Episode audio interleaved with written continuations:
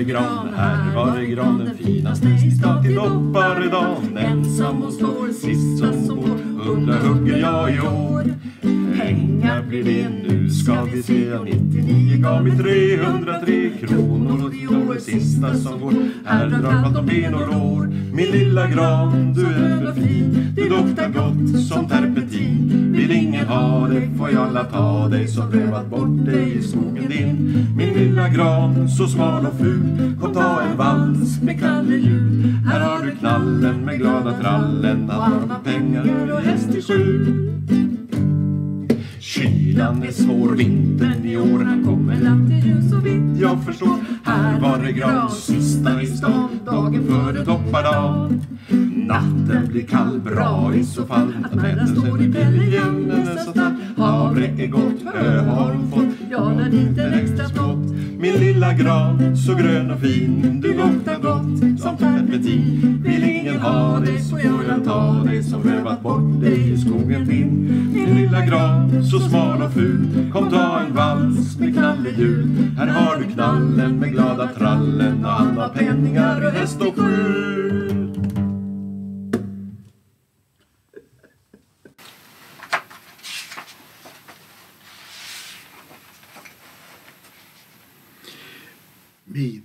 Efter nattens köld är hård. Stjärnorna gnistra och glimma.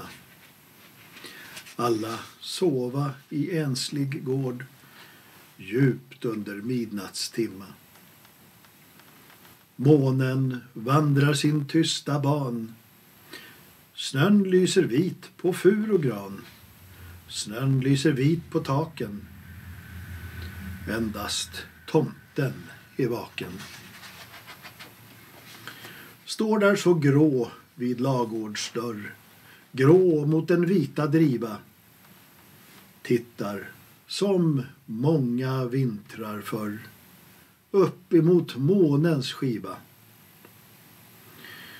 Tittar mot skogen där gran och fur drar kring gården sin dunkla mur. Grubblar fast ej det lär båta över en underlig gåta.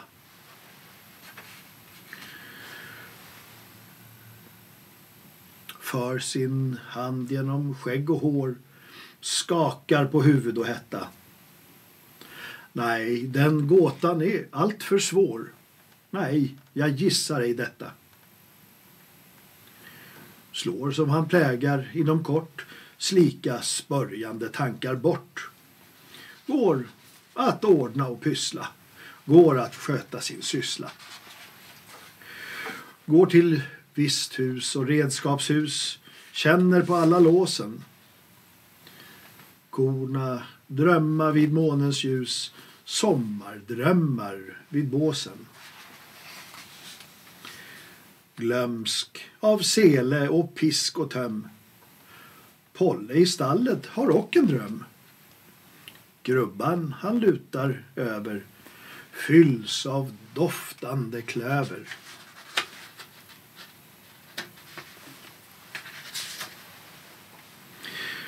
Går till stängslet för lamm och får ser hur de sova där inne. Går till hönsen där tuppen står stolt på sin högsta pinne. Karo i hundbots halm mår gott vaknar och viftar svansen smått. Karo sin tomte känner, det är och goda vänner.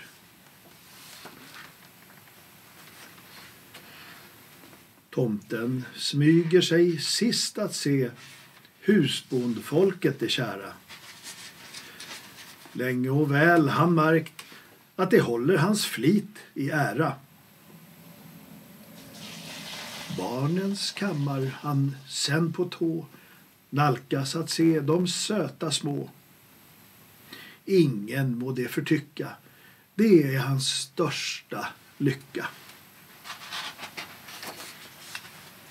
Så har han sett dem, far och son, ren genom många leder. Slumra som barn. Men varifrån kommo de väl hit neder?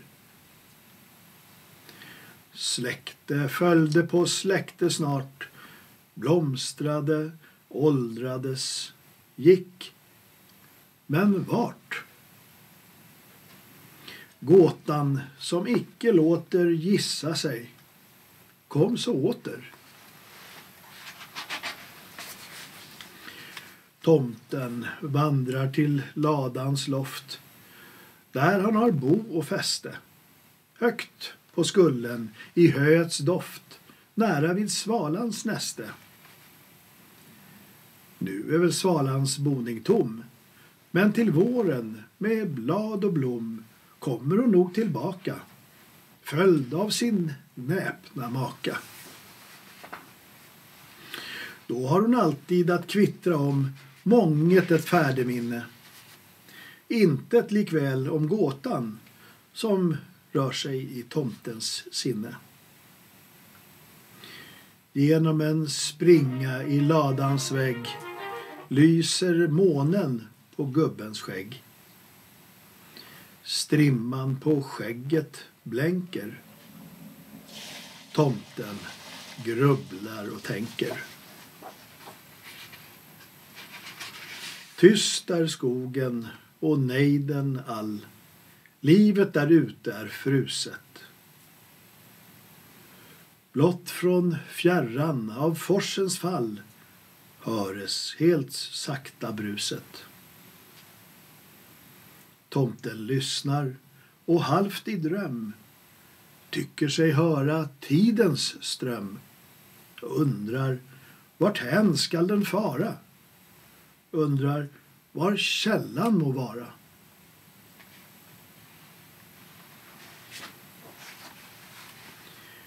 Midvinternattens köld är hård, stjärnorna gnistra och glimma. Alla sova i enslig gård gott in till morgontimma. Månen sänker sin tysta ban.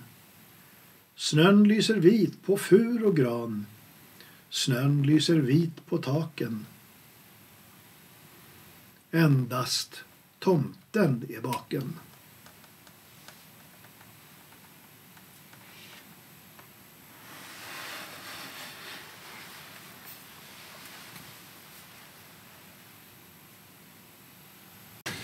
Ja, då sitter vi här I tomteverkstan. i tomteverkstan. Självaste julafton. Eller? Ja, vi jobbar hårt. Ja. Kuriotetes-podden vilar aldrig. Nej. Och vi vill då tacka vår publik som stöttar oss i vårt arbete på det här berömda swishnumret Ja. som är 123 586 1257. Ja, och en julgåva, det ser vi fram emot. Det gör vi. Ja, Precis. Någonting i den tomma julpåsen. påsen. Ja, precis. Och, och det som vi har, liksom har företagit oss här, det, det, är ju alltså, det är ju inte så att vi vill börja konkurrera med Kalle. Nej. Men, men, men, men det kanske lite komplettera Kalle på julafton. Ja. Eller när man nu vill Ja, vi skulle ju liksom lyssna aldrig, och vi skulle, titta. nej, vi skulle ju liksom aldrig drömma om att på något sätt kritisera eller Nej. göra motstånd. Utan vi är ett litet komplement. Ett litet komplement. Ni, ni kan välja det här om ni vill. Ja. Så där, vi är ett litet komplement utifrån gärna då. Ja. Som vanligt. Inget hot. Nej. Och man tycker att SVT kunde foga in att det finns andra julfiranden. Ja, kanske de är, alltså, Ja. Till skillnad från de, vi behöver ju inte göra det. Nej. Vi är ju inte public service. Nej. precis. Men bara så ni vet det, ta det lugnt. Det blir ingen revolution. Nej, utan här det i Järna är vi lugna och fina. Vi är ett litet komplement. Fast om jag ska vara riktigt ärlig, jag menar det skulle inte störa mig om det här blev viralt. Nej. Faktiskt. Nej. Nej. Så, Vi hoppas på det. ja. Nej, precis. Det hade i och för sig varit schysst. Men det är säkert många hundratusen som kollar på Kalle. Ja. Så det är nog lugnt. Ja. Vi får plats båda två Ja. på något vis. Och det känns ju bra. Tomtemor instämmer.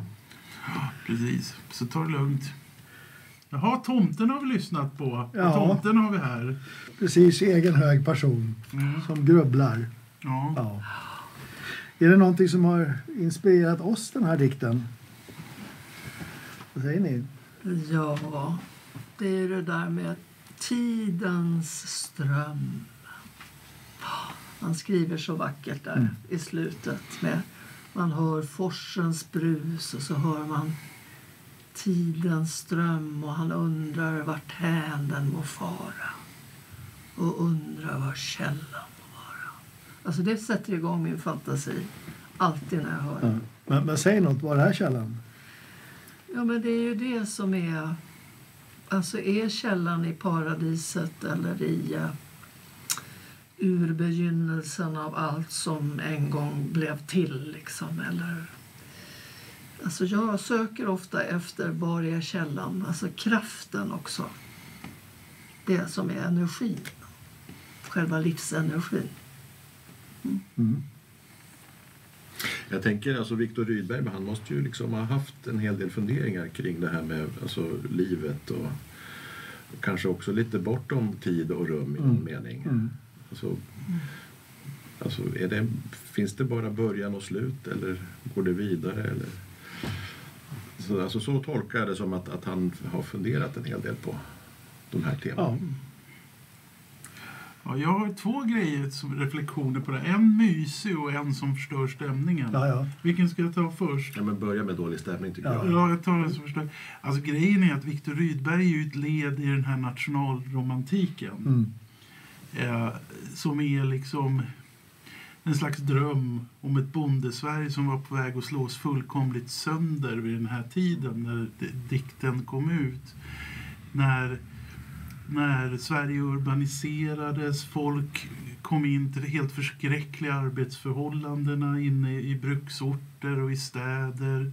Och när hela de här frihetskamperna drog igång som arbetarrörelsen, frikyrkorörelsen, nykterhetsrörelsen.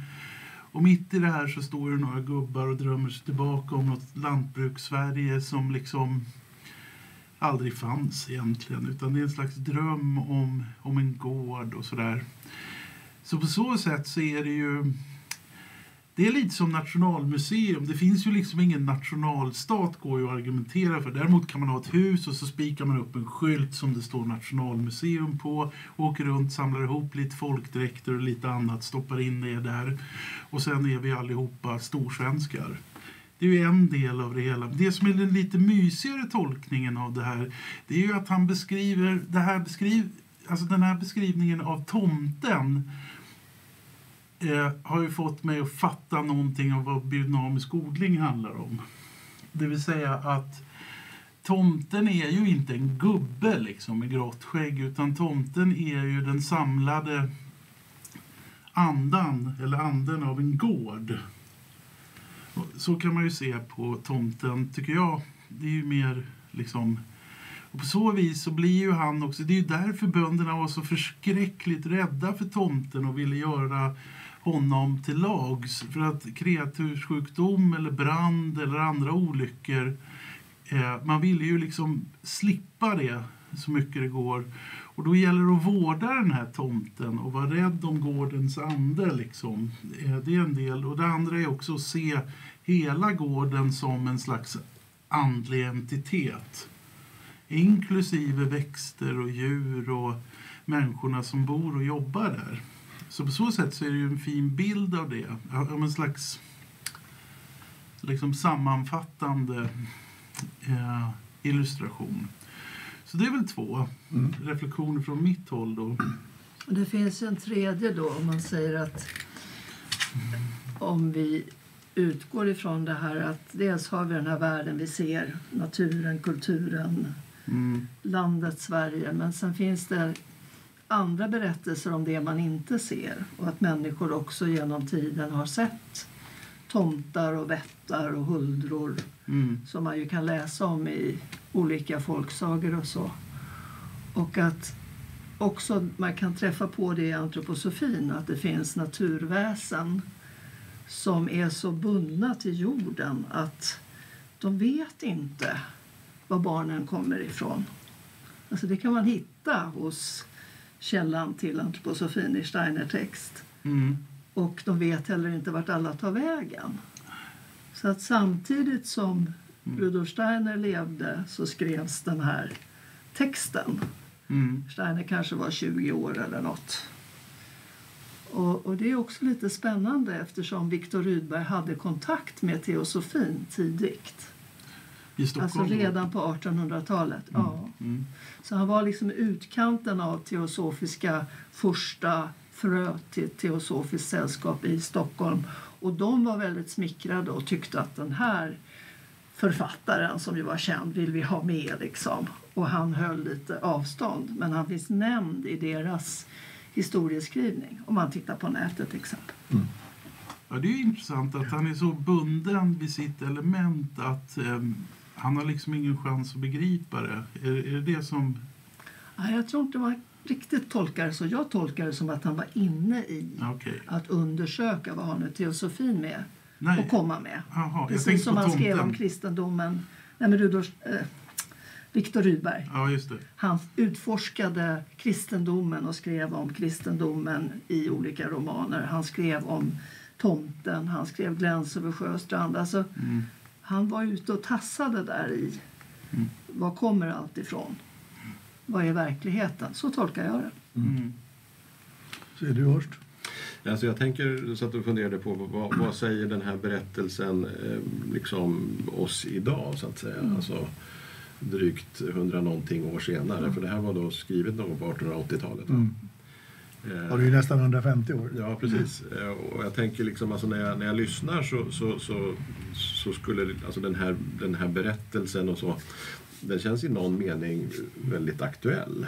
Alltså, och om man då liksom skruvar till det lite grann när man tänker att det går att applicera på olika liksom, skeenden och sammanhang. Ehm, Så tänker jag. Men frågan är om folk upplever idag att de har en sån här tomte. Tomten är ju ett skydd mot elände. Ta, ta, ta, ta ett bostadsområde i, inte vet jag, Järvafältet. Mm. Har de någon tomte där som pysslar om dem och skyddar dem och ser till så att dörrarna är låsta och folket har det bra liksom? Eller hur tänker du? Ja, alltså jag, jag tänker där att, att absolut så, så finns det nog en tomte men, men det gäller alltså lite grann som du var inne på att, att, så att säga, ha en bra relation med tomten. Mm. Alltså vårda relationen till tomten på något sätt. Ja, och jag tänker att det är väl som, som alltid. Eh, det är inte så att alla har eller ingen har. Utan jag menar, det är lite det temat som du är inne på med naturväsen. Eh, det finns ju många som ändå har erfarenheter av det. Fast naturligtvis inte merparten på Järvafältet. Eh, Så det, det är väl där någonstans som vi rör oss med alla antroposofiska frågeställningar idag. Att det är klart att det är ett, ett mindre antal men ändå en hel del som intresserar sig för och det tycker jag är anknytningen i, i, idag. Det är ju alltid spännande med sådana här saker som blir så gamla och ändå känns lite mm, aktuella eller användbara fortfarande. Och det tycker jag är spännande här att han å ena sidan är han ju ganska praktisk. Han går liksom till djuren och tittar och eh, gårdssysslor. Eh, och sen undrar man varför han funderar på det här med barnen. Det, det är ju liksom eh, lite ändå ett, ett helt annat kapitel. Men, men som jag, jag tänker för mig, det är klart att man är lite kanske begränsad så här års med julen. Men det, det är ju ändå det här med barnet, alltså julafton, Jesusbarnet är ju ändå någon slags frågeställning. Det, det tänker jag väl att många försöker ändå få in idag. Alltså varför ska man fira jul? Och allra helst i ett mångkulturellt samhälle när det inte är självklart för alla med jul överhuvudtaget. Ja, just det. Så fråga, alltså jag tänker mer att vi kanske kan glida in på ett jultema. Alltså vad, vad är julen? Just det. Ska vi ta en sång först? Ja, Det kan vi göra. Vi tar en sång Ja, först, en fin sång. En, en, en, det är också en klassiker. Det är från Ja. 1600-talet tror jag. Ja, precis. Så vi, vi tar en sång först Ja. och sen, sen tar vi det här Ja. på Det lite vi. riktigt. Det är bra.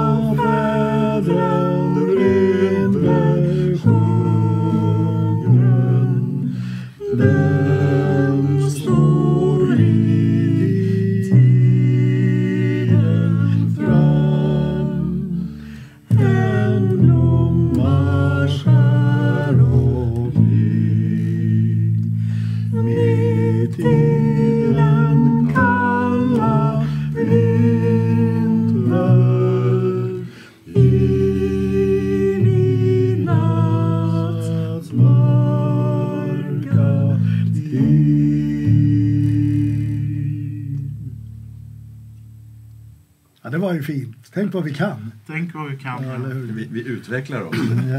Vi tar revansch från förra året när vi inte ens hon kunde texten. Ros i tomteverkstad. Ris och ros. Ja. Ris och ros, det får vi höra. Ja. Jaha, Erland. Nu får, du, nu får du leda lotsa oss in lite i jultemat. Ja, jag har stött på några intressanta aspekter för ovanlighetens skull från Rudolf Steiner. Mm. Ehm, och då, är, då handlar det om att han lyfter fram motivet med det här med Epifanias, eller det heliga tre kungarna heter det i Sverige, men egentligen är det ju en högtid för Jordandopet som det kallas, alltså när, när Jesus blev Kristus, alltså när anden kom ner i, i det som var Jesusbarnet. Och där lyfter Rudolf Steiner fram att eh, ända fram till 4, 353 säger han noga bestämt, så firades inte Jesusbarnet. Utan då firades bara den här 6 januari. Alltså högtiden där man fortfarande hade en aning om så att säga, andlighetens inkarnation på jorden i, i, i, när, när Jesus blev Jesus Kristus. Det, de första 400 åren så var det det, det enda man firade. Och sen, sen beskriver han då att eftersom den här eh, känsligheten eller erfarenheten av den andliga världen avtog. Alltså det, det är början till det som vi befinner oss idag. Att ingen har liksom en naturlig, eller väldigt få har en naturlig koppling till andlighet eller erfarenhet av det. Så det, det började då bli väldigt tydligt på 400-talet och då kom berättelsen eller högtidlighållandet av det jordiska barnets födelse in i bilden. Så då började man fira Jesusbarnet. Och det, det tycker jag är, är, är lite spännande den här säga, kopplingen. För i Sverige det är inte jättestort men ändå eh, så är ju 6 januari fortfarande en helgdag. Mm. Och, och, det finns ju en antroposofisk tradition att eh, fira de här framförallt nätterna mellan julafton och 6 januari. Eh, som då egentligen heter Epifanias som är Jordandopet och Jesusbarnet.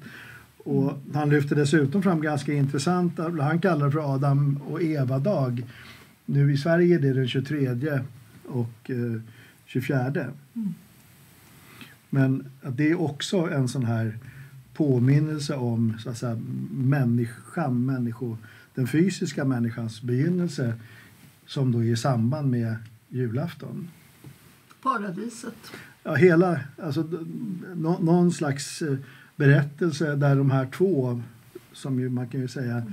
på ett sätt är lite motsatser, som ändå har blivit, ja det ramar in, skolan slutar innan precis och börjar precis efter. Så att här, den här bågen över eh, från, från jul till eh, Epifanias. Den tycker jag var lite var en spännande aspekt också att det är historiskt. Tomten är ju en väldigt sen eh, mm. skapelse. Mm. Så det är ju någon slags... Eh, jag tror att man kan koppla in det där du var. Någonstans med industrialismen, kommersialismen, alla, alla de sakerna som ju väl i princip har tagit överhanden idag. Alltså det är ju, det är ju få som gör någonting med Jesusbarnet på julafton och ännu färre som gör något med Jordandopet i, i, i januari. Mm. Men, men det finns ju också de här uppmärksammade nätterna. Mm. Eh, jag gör inte den utläggningen så väldigt lång, men det har att göra med att solåret och månåret skapar ett sånt här mellanrum. Därför att månåret ger, det blir liksom 12 nätter över jämfört med solåret som är ett vanligt år. Och då, då finns det beskrivet, bland annat i en, en nordisk mytologi, um, Olav Ostersson Eh, där den, den berättelsen, den mytologin är just mm. upplevelserna under de här tolv nätterna. Mm. Och, uh, i en del antroposofiska sammanhang har man ju till och med gjort det um, på grund av de här sakerna, att man, att man ska försöka vara uppmärksam på sömnen under de här nätterna som en slags indikation på, på möjligheter till hur, hur kommer det att gå nästa år. Alltså första natten skulle motsvara januari och andra natten februari och så vidare. Det tror jag man får eh, förhålla sig till själv. Men det, det är ändå ett intressant så att säga, perspektiv ur de här. Eh, så, jag tänker där kanske bara liksom något, någon form av eh, inlägg kring det här med julfirande överhuvudtaget. Eh, ja, har, det någon betydelse idag? Alltså, hur, hur, ser ett adekvat julfirande ut idag? Jag vet inte vad, ni- vad ni säger. Att man delar med sig av värme och eh, sånt som människor behöver. Alltså jag har verkligen funderat på det där att om man skulle koka ner liksom det som hänger ihop med Jesu födelse och kristendomens historia under 2000 år, det, det, den goda kärnan, så är det hjälp din broder i nöd. Det är lika viktigt som att du själv får hjälp. Så allt det som eh, olika människor och grupper, kyrkor gör för hemlösa till exempel. Jag läste i morse i DN att Frälsningsarmén behöver fler jackor än någonsin och vinterskor därför att de har så många som kommer dit och fryser och så många hemlösa i Sverige. Det är 33 000 hemlösa. Alltså jag tycker man kan koppla det till, till julen. Då kan man liksom känna okej, det finns en gest. Det är inte bara nu ska jag ha saker att äta och vi ska ha kul och så. Utan det finns liksom en gest till att se till vilka är det som verkligen behöver någonting. Och då kan man ju se bort till Ukraina förstås också. Så tycker jag. Mm. Jag tror förra året så var det mycket, vi landade rätt så mycket om att det har liksom blivit en slags ett tillfälle att ses. Mm. Liksom på något vis. Eh, så att det inte är så mycket det är liksom inte så mycket allvarligare än så. Sen är det ju så, vi vet ju inte, det är ju liksom eh, det finns säkert, jag menar julotterna är ju igång, kyrkorna är igång, hela det här liksom eh, det kristna. Det är ju en slags, det är väl deras OS Mm, så att säga. Om man, ska, om man ska vara lite vanvördig. Ja, och jag tycker det blir lite samma resonemang som med tomten. Eh, Jag, jag tycker om att fundera på vad, vad, vad kommer det ifrån eh, i ett helt sekulariserat samhälle att man går upp tidigt på morgonen och går i kyrkan på juldagen. Det är lite udda. En gång om året Ja. liksom. För det är ganska fullt vad jag har förstått Ja, ja, i, kyrkorna. Ja, det är säkert. Jag skulle också tro att många människor söker sig till kyrkor för konserter inför jul. Kyrkan är ju bra på att skapa schysst julfeeling, Mm. liksom, så att säga. Men, men jag tänker bara, det, det mot, måste ju motsvara någon typ av känsla, alltså inifrån perspektiv. Mm. Att man tycker att det är adekvat efter ett ganska så att säga, gediget julfirande på julafton ändå bekväma sig upp och gå i kyrkan Mm. som enda gång på året. Jag tycker det är lite spännande mm, vad det står för. För det måste ju komma någonstans ifrån, tänker jag mig, Mm. att det känns naturligt. Just det. Jag tänkte bara haka i det du sa Helene, där att alltså, just det här att se, se, se vad någon annan behöver och så vidare. Att, att, att julen har ju också med att, alltså, att just det här att, att stanna upp.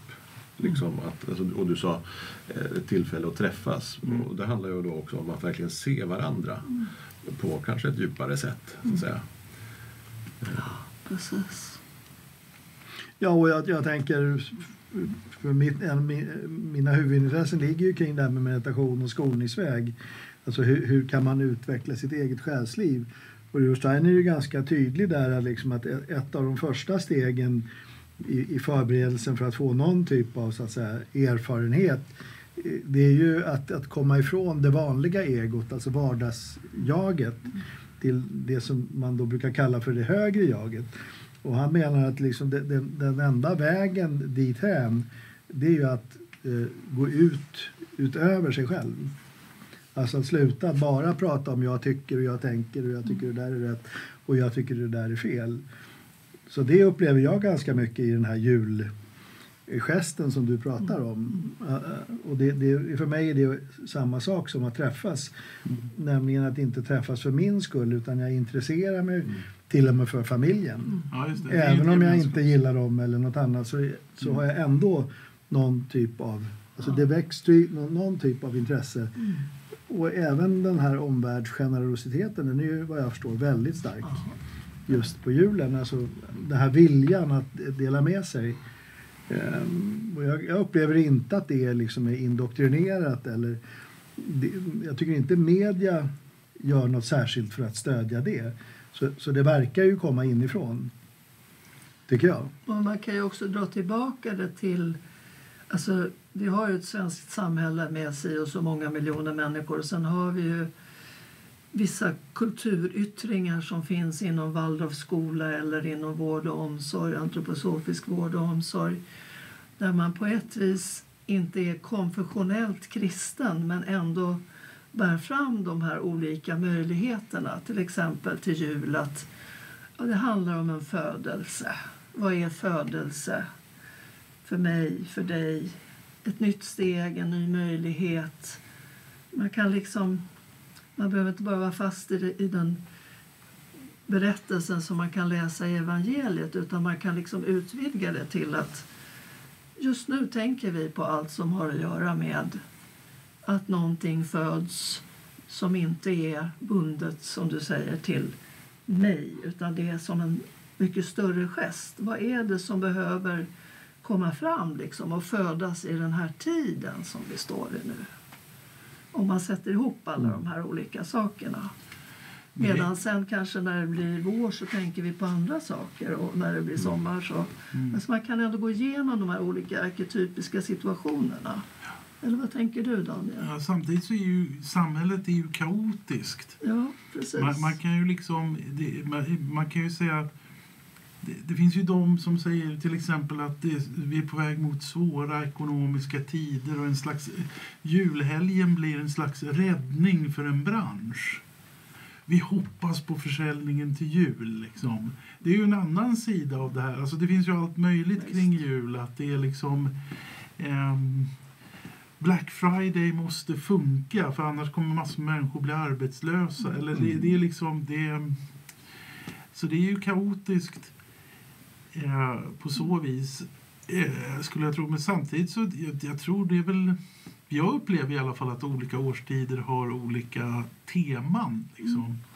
Och det här är ju en sån som i alla fall i mitt liv, det brukar bli ganska lugnt runt jul. Det är en sån. Och det är skönt att det blir ganska lugnt runt jul. Liksom. Eh, Det är ju inte lugnt, lika lugnt som det var för kanske 30 år sedan. Liksom när ingenting var öppet och allting låg.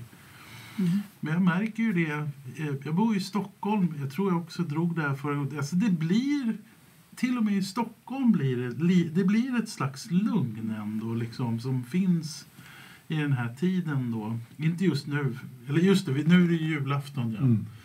Men, men från julafton och framåt, att det är lugn, universum lugnar liksom ner sig lite. Ehm, men det är ju en helt subjektiv inställning eller eh, känsla. Men Men jag är det tycker, inte något, förlåt med det här med att när det är vintersolstånd då vänder det ju. Alltså vintersolvända eller något heter det väl på tyska. Att solen vänder men att det står still ett tag där, det balanserar. Alltså dagsljuset ökar bara väldigt, väldigt, väldigt långsamt. Mm. Och att man kan känna det där att jaha nu, nu är det något som bara blir helt stilla också i, Mm. i stjärnevärlden i förhållande till solen och så. Ja, just det. ja, det, är, det är ju ett intressant motiv, liksom den här skillnaden tycker jag. Eh, som man jämför med påsk, som ju också är en stor högtid både i Sverige men framförallt internationellt. Det är ju en rörlig högtid Mm. som inte ligger på samma datum medan jul alltid ligger på samma datum. Så att det finns ju många sådana här så att säga, aspekter som jag ändå tycker att det kan vara intressant att lyfta det. Alltså som åtminstone det minsta man kan göra inför en högtid att lyfta medvetandet lite grann. Mm. Sen tror jag inte man ska stigmatisera det här med presenter och mat och sådär, utan det, det, där har ju alla familjer också traditioner som känns bra.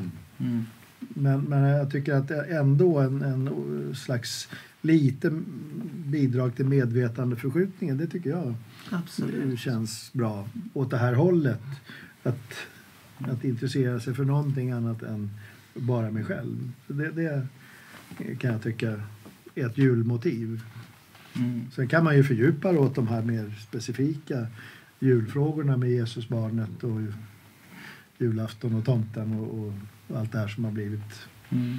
eh, Jag tänker också att man kan se det också lite grann som en möjlighet för, för tid för eftertanke. Så att, Mm. att liksom, Mm.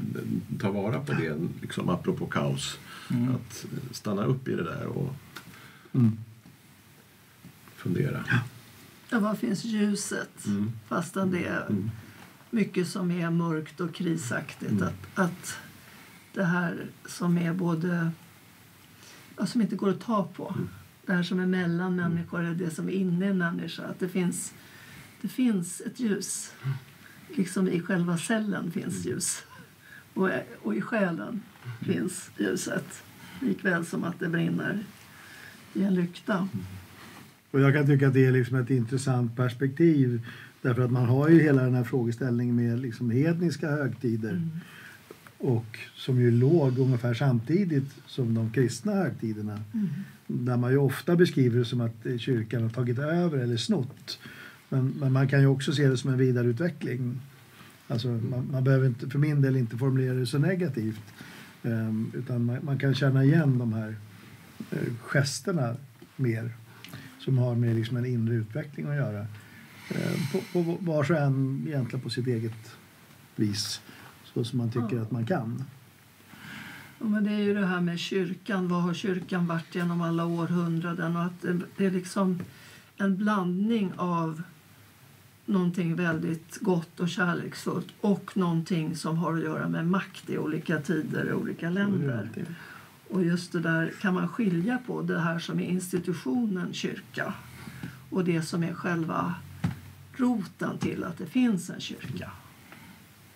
Mm. Och jag tänker att det är det individuella. Så att. Den skillnaden är vad jag bestämmer att det är. Det andra är ju vad jag liksom känner mig tvungen Ja, att, att ta över.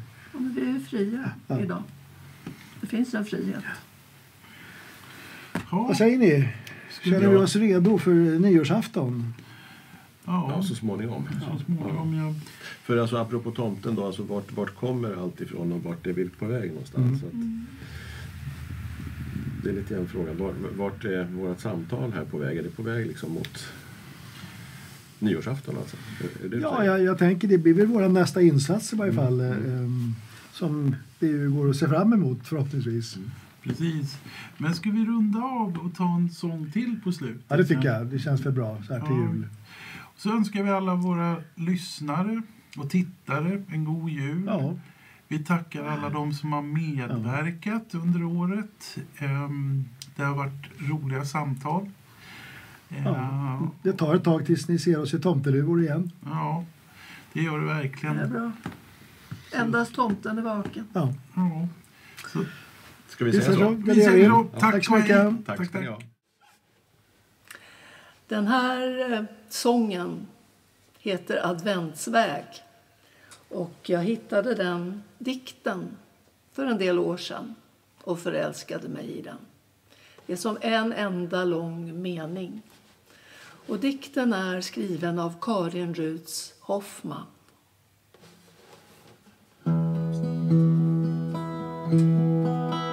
Mm.